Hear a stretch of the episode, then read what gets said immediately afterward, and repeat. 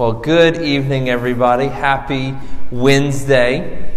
Uh, so glad to have you all here. I- am glad God uh, tested our patience this evening with that train. So, unless you were here really early, uh, many of you got caught up in that train, but we're really, really excited uh, for y'all to be here. So if you're new, I'm Pastor Josh. This is Wednesday Night Bible Study. This is a great place to get to know God and to get to know some people. So let's open a word of prayer. Dear Heavenly Father, we thank you for this day. We thank you for the Word of God. We're thankful that we can uh, read it, uh, study it, learn from it, and most importantly, apply it to our lives. Father God, in this moment, I ask that you speak through me uh, that I, I'm unable and unfit to do this without you. And I ask that you give me your grace. Fill me with your Holy Spirit. Lead me and guide me through this text. Be with our ears and open them. Be with our hearts and soften them. Uh, Lord, be with those who are not here tonight. In Jesus' name we pray. Amen. All right, so if you got my email, uh, we are starting in Matthew chapter 5, verse 38. If you did not get my email, we're starting in Matthew chapter 5, verse 38. If you got one of the handouts, there's two sides. On the front side has all the questions on it. On the back side actually has the text we'll be studying. So I say I get saved everyone a step. At the bottom of the front page with the questions are all my references. So all the references I'll use tonight should be there. Uh, there might be a little curveball down the road, but we'll see how this goes. Uh, I try to make this as um, user friendly for everyone. I know we come from different walks of life, so I'm just trying to make it uh, good for all. Amen? Amen. All right, so let's read Matthew chapter 5, starting at verse 38. You have heard it was said, an eye for an eye and a tooth for a tooth. Who's heard that statement before? Mm-hmm. But I say to you, do not resist the one who is evil. But if anyone slaps you on the right cheek, turn to the other also. And if he, anyone would sue you and take your tunic, let him have your cloak as well. If anyone forces you to go one mile, go with him two. Give to the one who begs from you, do not refuse the one who would borrow from you. You have heard it was said, You shall love your neighbor and hate your enemy. But I say to you, love your enemies and pray for those who persecute you, so that you may be sons of your Father who is in heaven. For he makes the sun rise on the evil and on the good, he sends rain on the just and the unjust. For if you love those who love you, what is your what reward, reward do you have? Do not even the tax collectors do the same? And if you only greet, if you greet only your brothers, what more are you doing than others? Do not even the Gentiles do the same? You therefore must be perfect as your heavenly Father is perfect. The word of the Lord. This is a um, this is a beautiful end to this chapter. We, we have taken the last five weeks and we've walked through from verse 1 to verse, verse 48 and we've, I think, if, you're, if you've been following along, you're going to begin to see a picture. We begin to see how God, how Jesus, through his words, has set up a design for the Christian. That we can see how he wants us to live our lives. He started with the Beatitudes and then talked about the fulfillment of the law. And then he began to lay out piece by piece from anger to lust to adultery, divorce, oaths, now retaliation and loving your enemy. And, and, and for many of us, I think this is something that's going to touch home in a different way. Because, see, in, in, in our world, we, Hollywood loves the vigilante. My wife and I love this TV show called The Blacklist. Yes? Okay. So we're don't don't we're on season six, so don't say anything that happens after that. Oh, only five. Sorry, we're in season five. Eh, eh, but Liz, the main character, is on a, a, a vigilante path, war path. She has, at this, at where we are, she's surrendered her badge and she's on the hunt for some people who did her harm. So I'm trying not to spoil the show for anyone who hasn't seen it. Think of one of the greatest superheroes of all time Batman.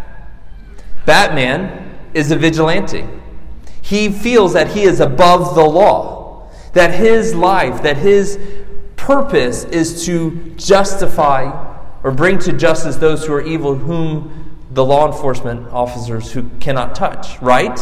Is that, is that not what he does? Ultimately, he's out because of vengeance of his parents, but when he begins to realize that he has a gift and he has an ability, almost a calling, if you will, that he becomes a vigilante.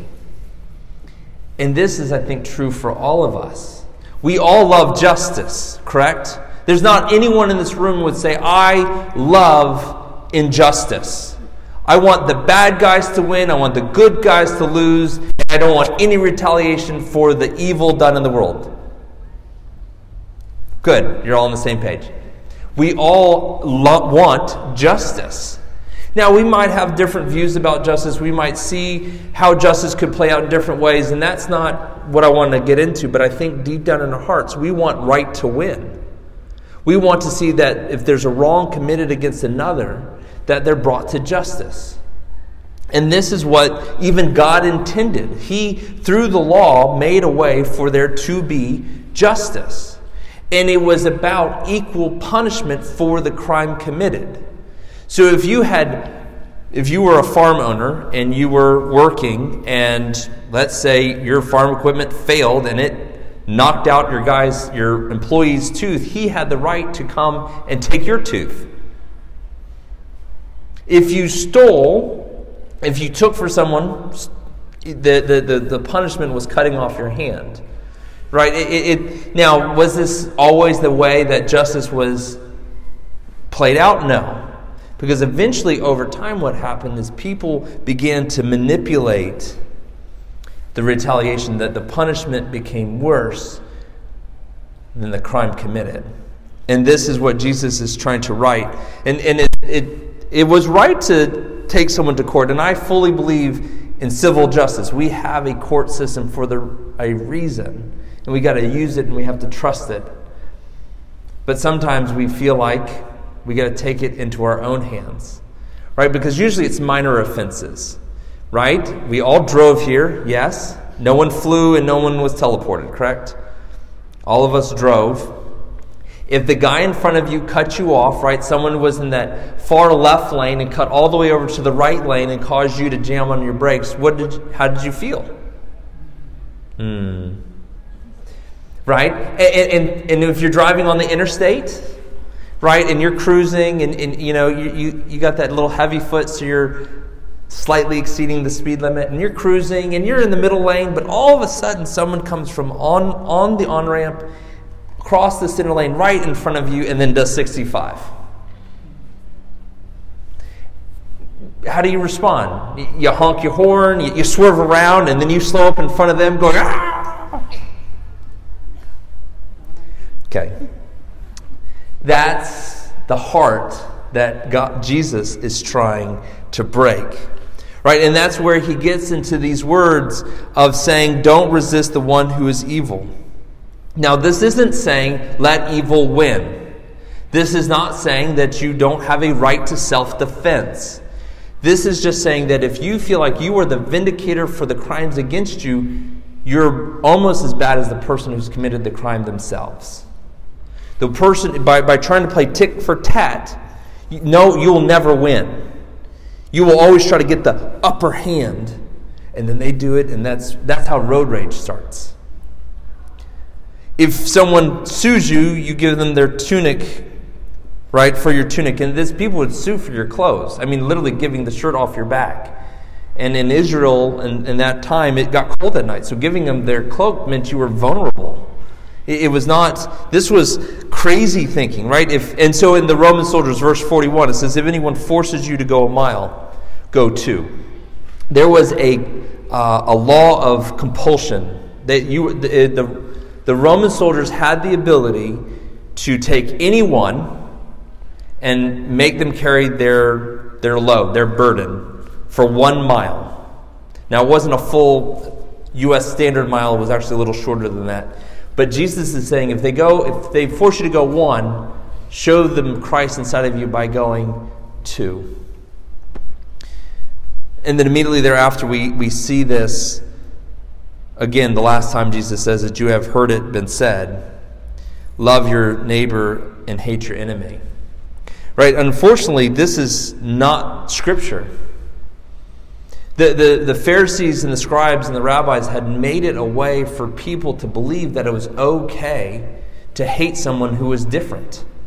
They were actually teaching hatred of people. That's why the Jews did not like the Samaritans, and no less any other Gentile for that reason.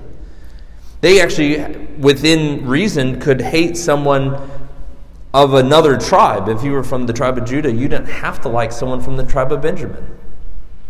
And, and so Leviticus 19:18 is actually where the scripture comes from, and it says, "You shall love your neighbor as you love yourself. I am the Lord." And that statement that follows "I am the Lord" is like saying this is it must be done. It must be done this way. So if you read all of Leviticus 8, 19, 18 and 19, into 20, you'll see the Lord every time he says, I am, I am the Lord, I am the Lord your God, I am the Lord, I am the Lord your God. He's trying to put that emphasis that this statement that I'm making, I want to be very clear, it's important to me. So let's balance this with some other scripture. If you want to turn with me to 1 Peter chapter 2, verse 21. Here's your first curveball. This is not in your references, so you can write it down. 1 Peter chapter 2, verse 21 1 peter chapter 2 verse 21 it says for this for to this you have been called.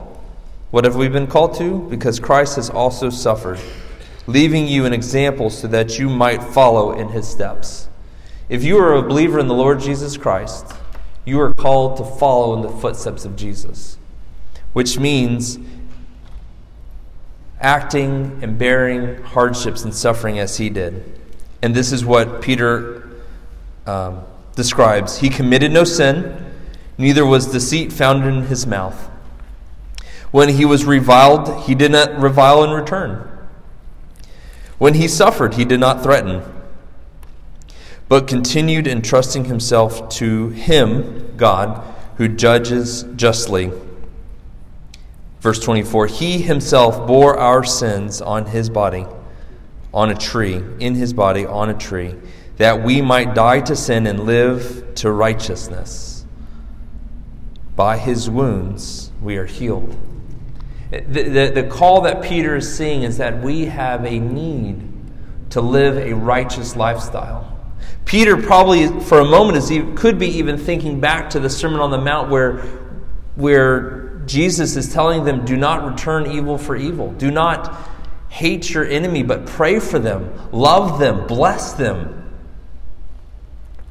Paul says it this way. Turn with me to Romans chapter 12. Romans chapter 12.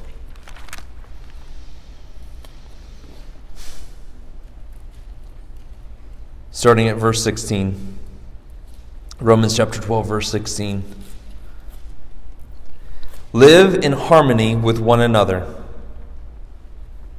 Do not be haughty, but associate with the lowly. Never be wise in your own sight.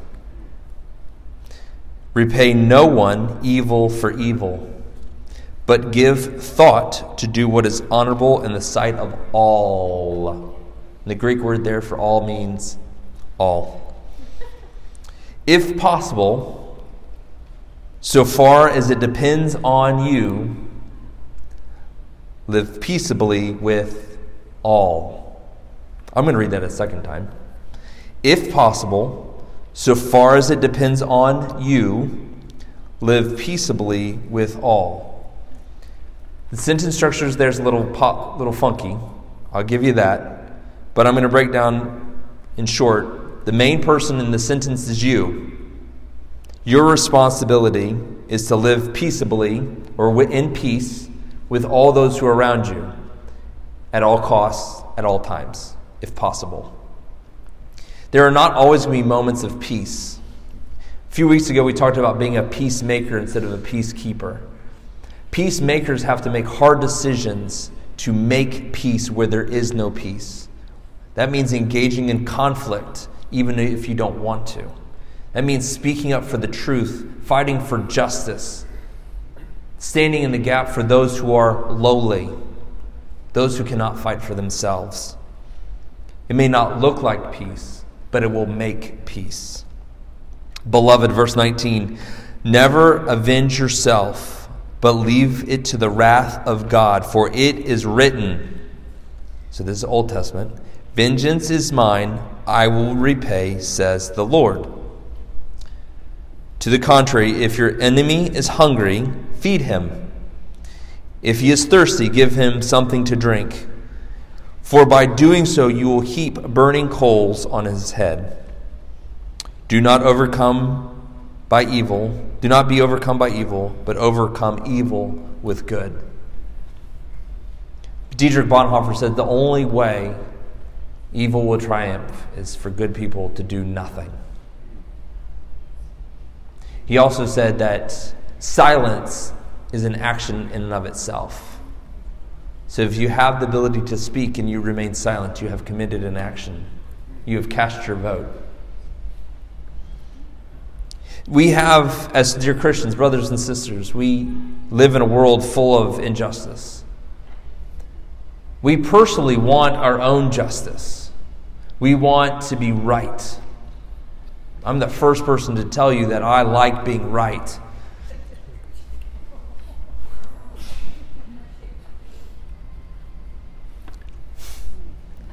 And usually for the wrong reasons. As my wife laughs from across the room. We do, right? I don't think there's anyone in this room says, Yay, I like being wrong. It takes a massive amount of humility to admit that you're wrong. And this is a great lesson that we have to learn. This is actually how we're going to change the world. Without being a, a, fatalist in mindset, but just trying to be real. If you read the entire Bible, Genesis to Revelation, and you get into the prophets, and you look into Daniel, and you look in uh, Ezekiel, and you look in Jeremiah, and you look in Revelation, the world is going in a very sour direction right? The, the, the, actions of man are becoming more and more depraved. The, the, the, the thinking that we have are becoming more and more worldly, more and more focused on ourselves and our pleasures at whatever costs. That's why there's slavery. That's why there's pornography. That's why there's drugs.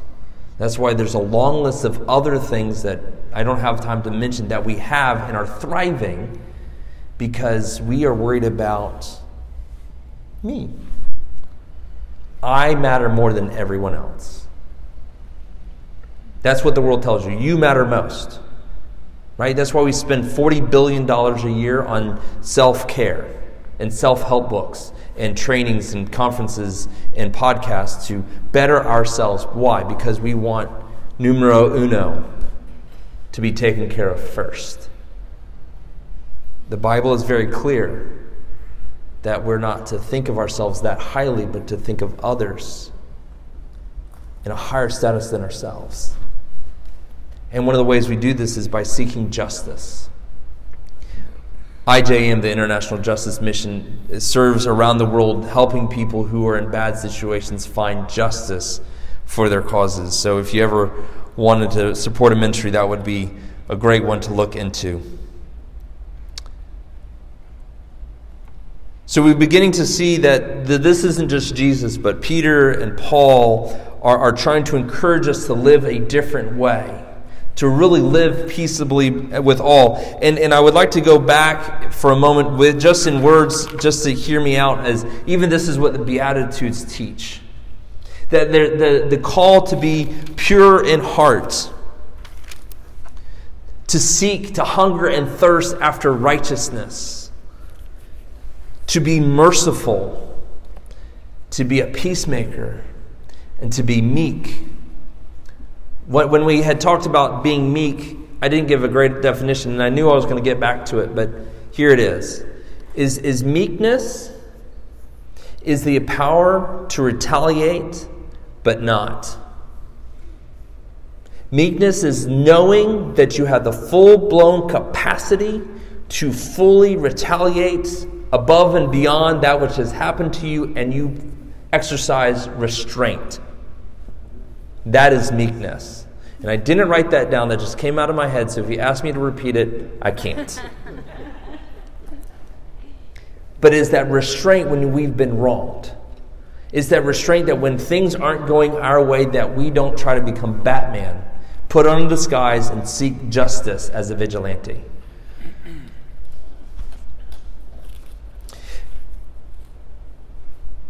Verse 48. Be ye, oh man, the King James just came out in me. Ye be, you therefore be perfect as your heavenly Father is perfect. The Greek word here for perfect is teleioi. T E L E I O I. Teleioi.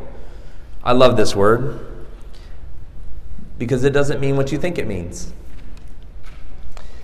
The American or the Western thinking of perfect has to do with straight A's, right answers all the time, looking a certain way, dressing a certain way, perfect house, perfect clothes, perfect spouse, perfect kids, right? Everything is always right.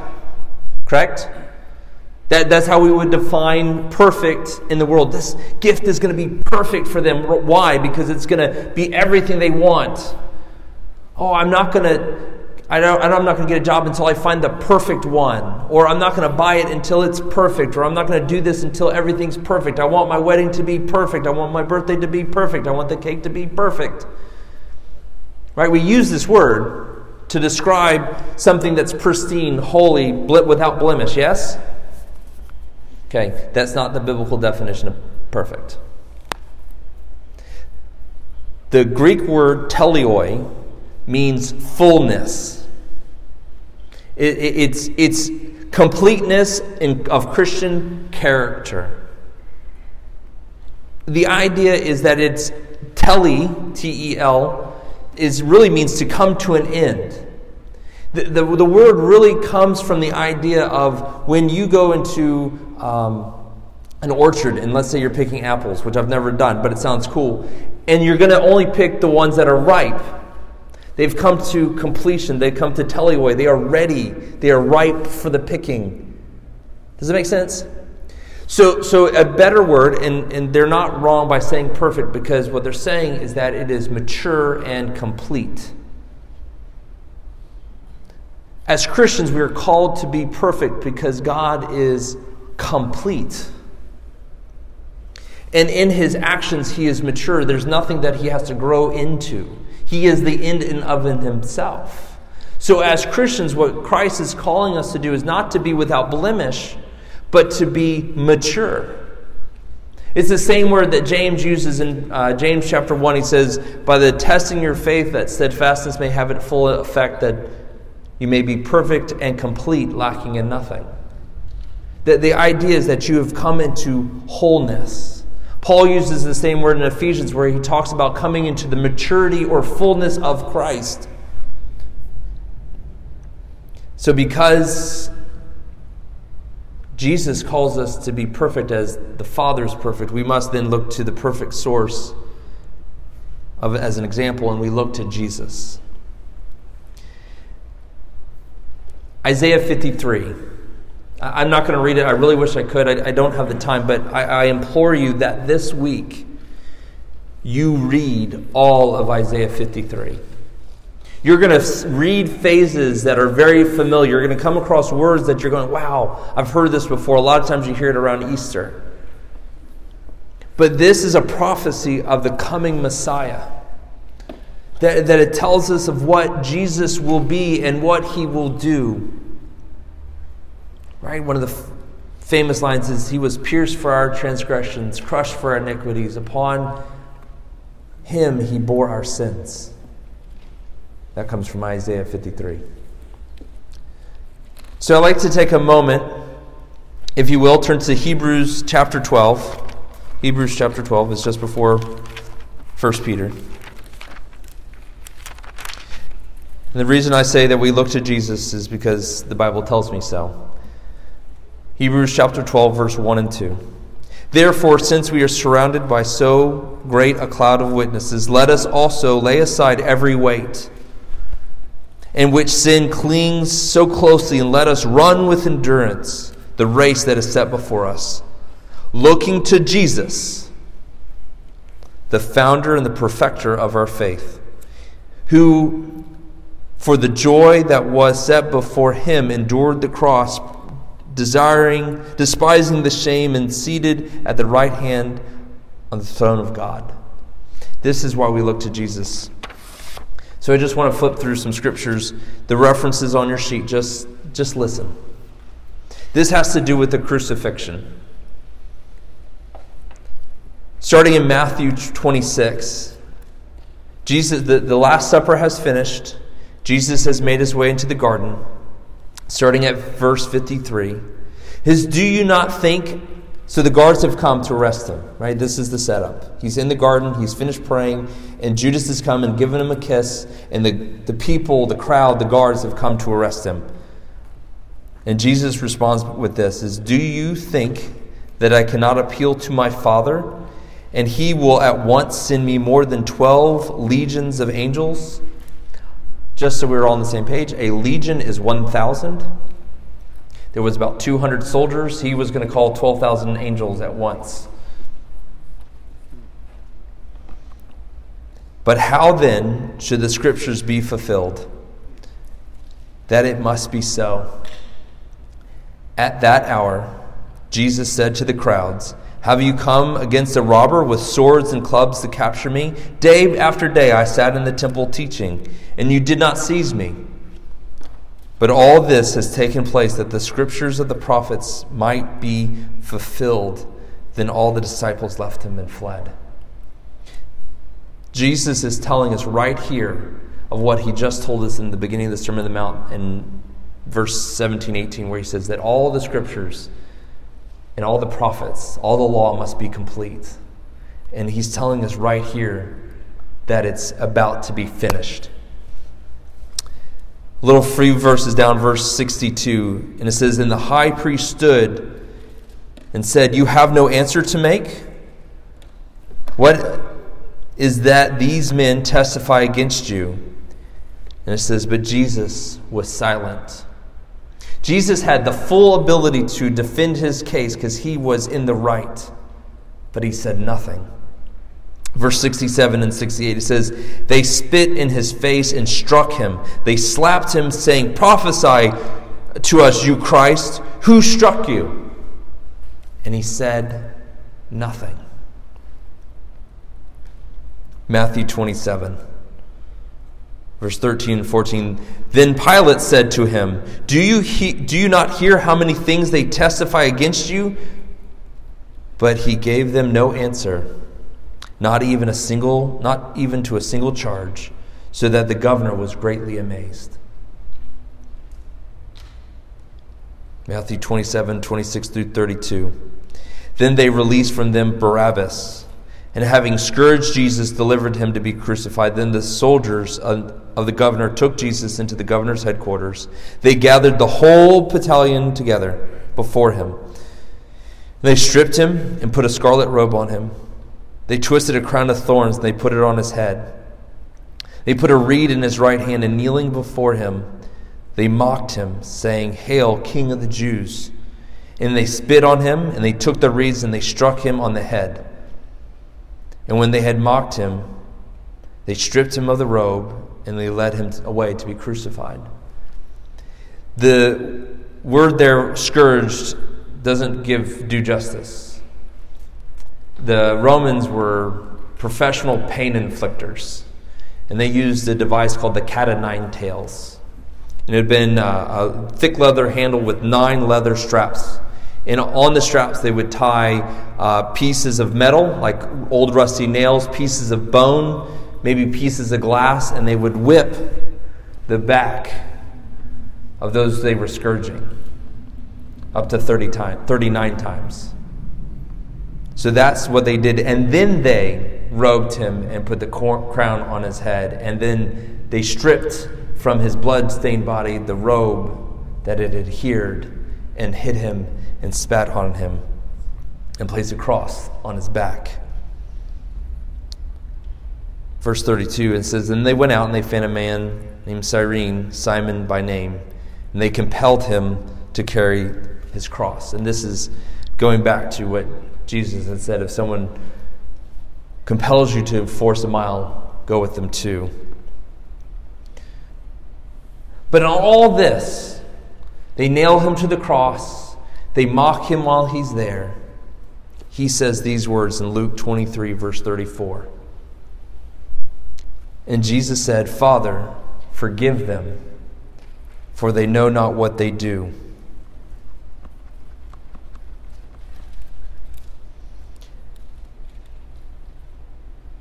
They slandered his name, and he gave no defense. They hit him, and he did not strike back. They berated him, and he gave of himself. They begged of him, and he gave of himself. They placed a robe on his back, and they took it along with flesh and blood. They gave him a cross, and he paid for our sins. And in the end, he said, Forgive them.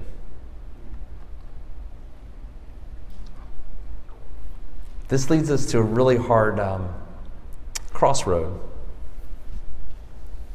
For if Jesus went through all this, and in the end, wrongfully accused, having committed no sin, said, Forgive them, what gives us the right to retaliate? What gives us the right to say, well, I am justified in my retaliation? What gives me the right to say I can hate someone because they're different from me?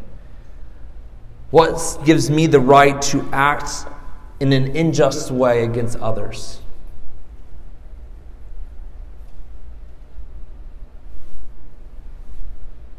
Doesn't.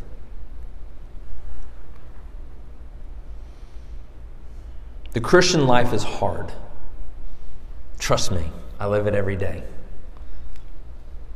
It, it, it's, it's, it's God's desire through His Holy Spirit to help us walk this out. Because as I prepped for this and got ready, I was like, wow, this is, this is going to be really hard. Because I like to be right. And God, you're telling me that I don't have the right to be right. that there is a different way that you're calling me to, and you're calling us as Christians to live. There's a whole idea of being holy, a people set apart. We were called to be different, to live a life that when they look at us, when the world looks at us, they say, man, there's something different about them. What is it? And then we can say it's Jesus. Because I, I, I'm the first one to tell you that it's it is my flesh to want to please me, but it's because of God inside of me, the Christ within me, that compels me to live different, to act different, to respond different. Thus, the, the title of the last three messages have been Be Killing Sin, or Sin Will Be Killing You. Because if we can live in this vein that we think that we can be justified by our actions, in the end, it's killing us.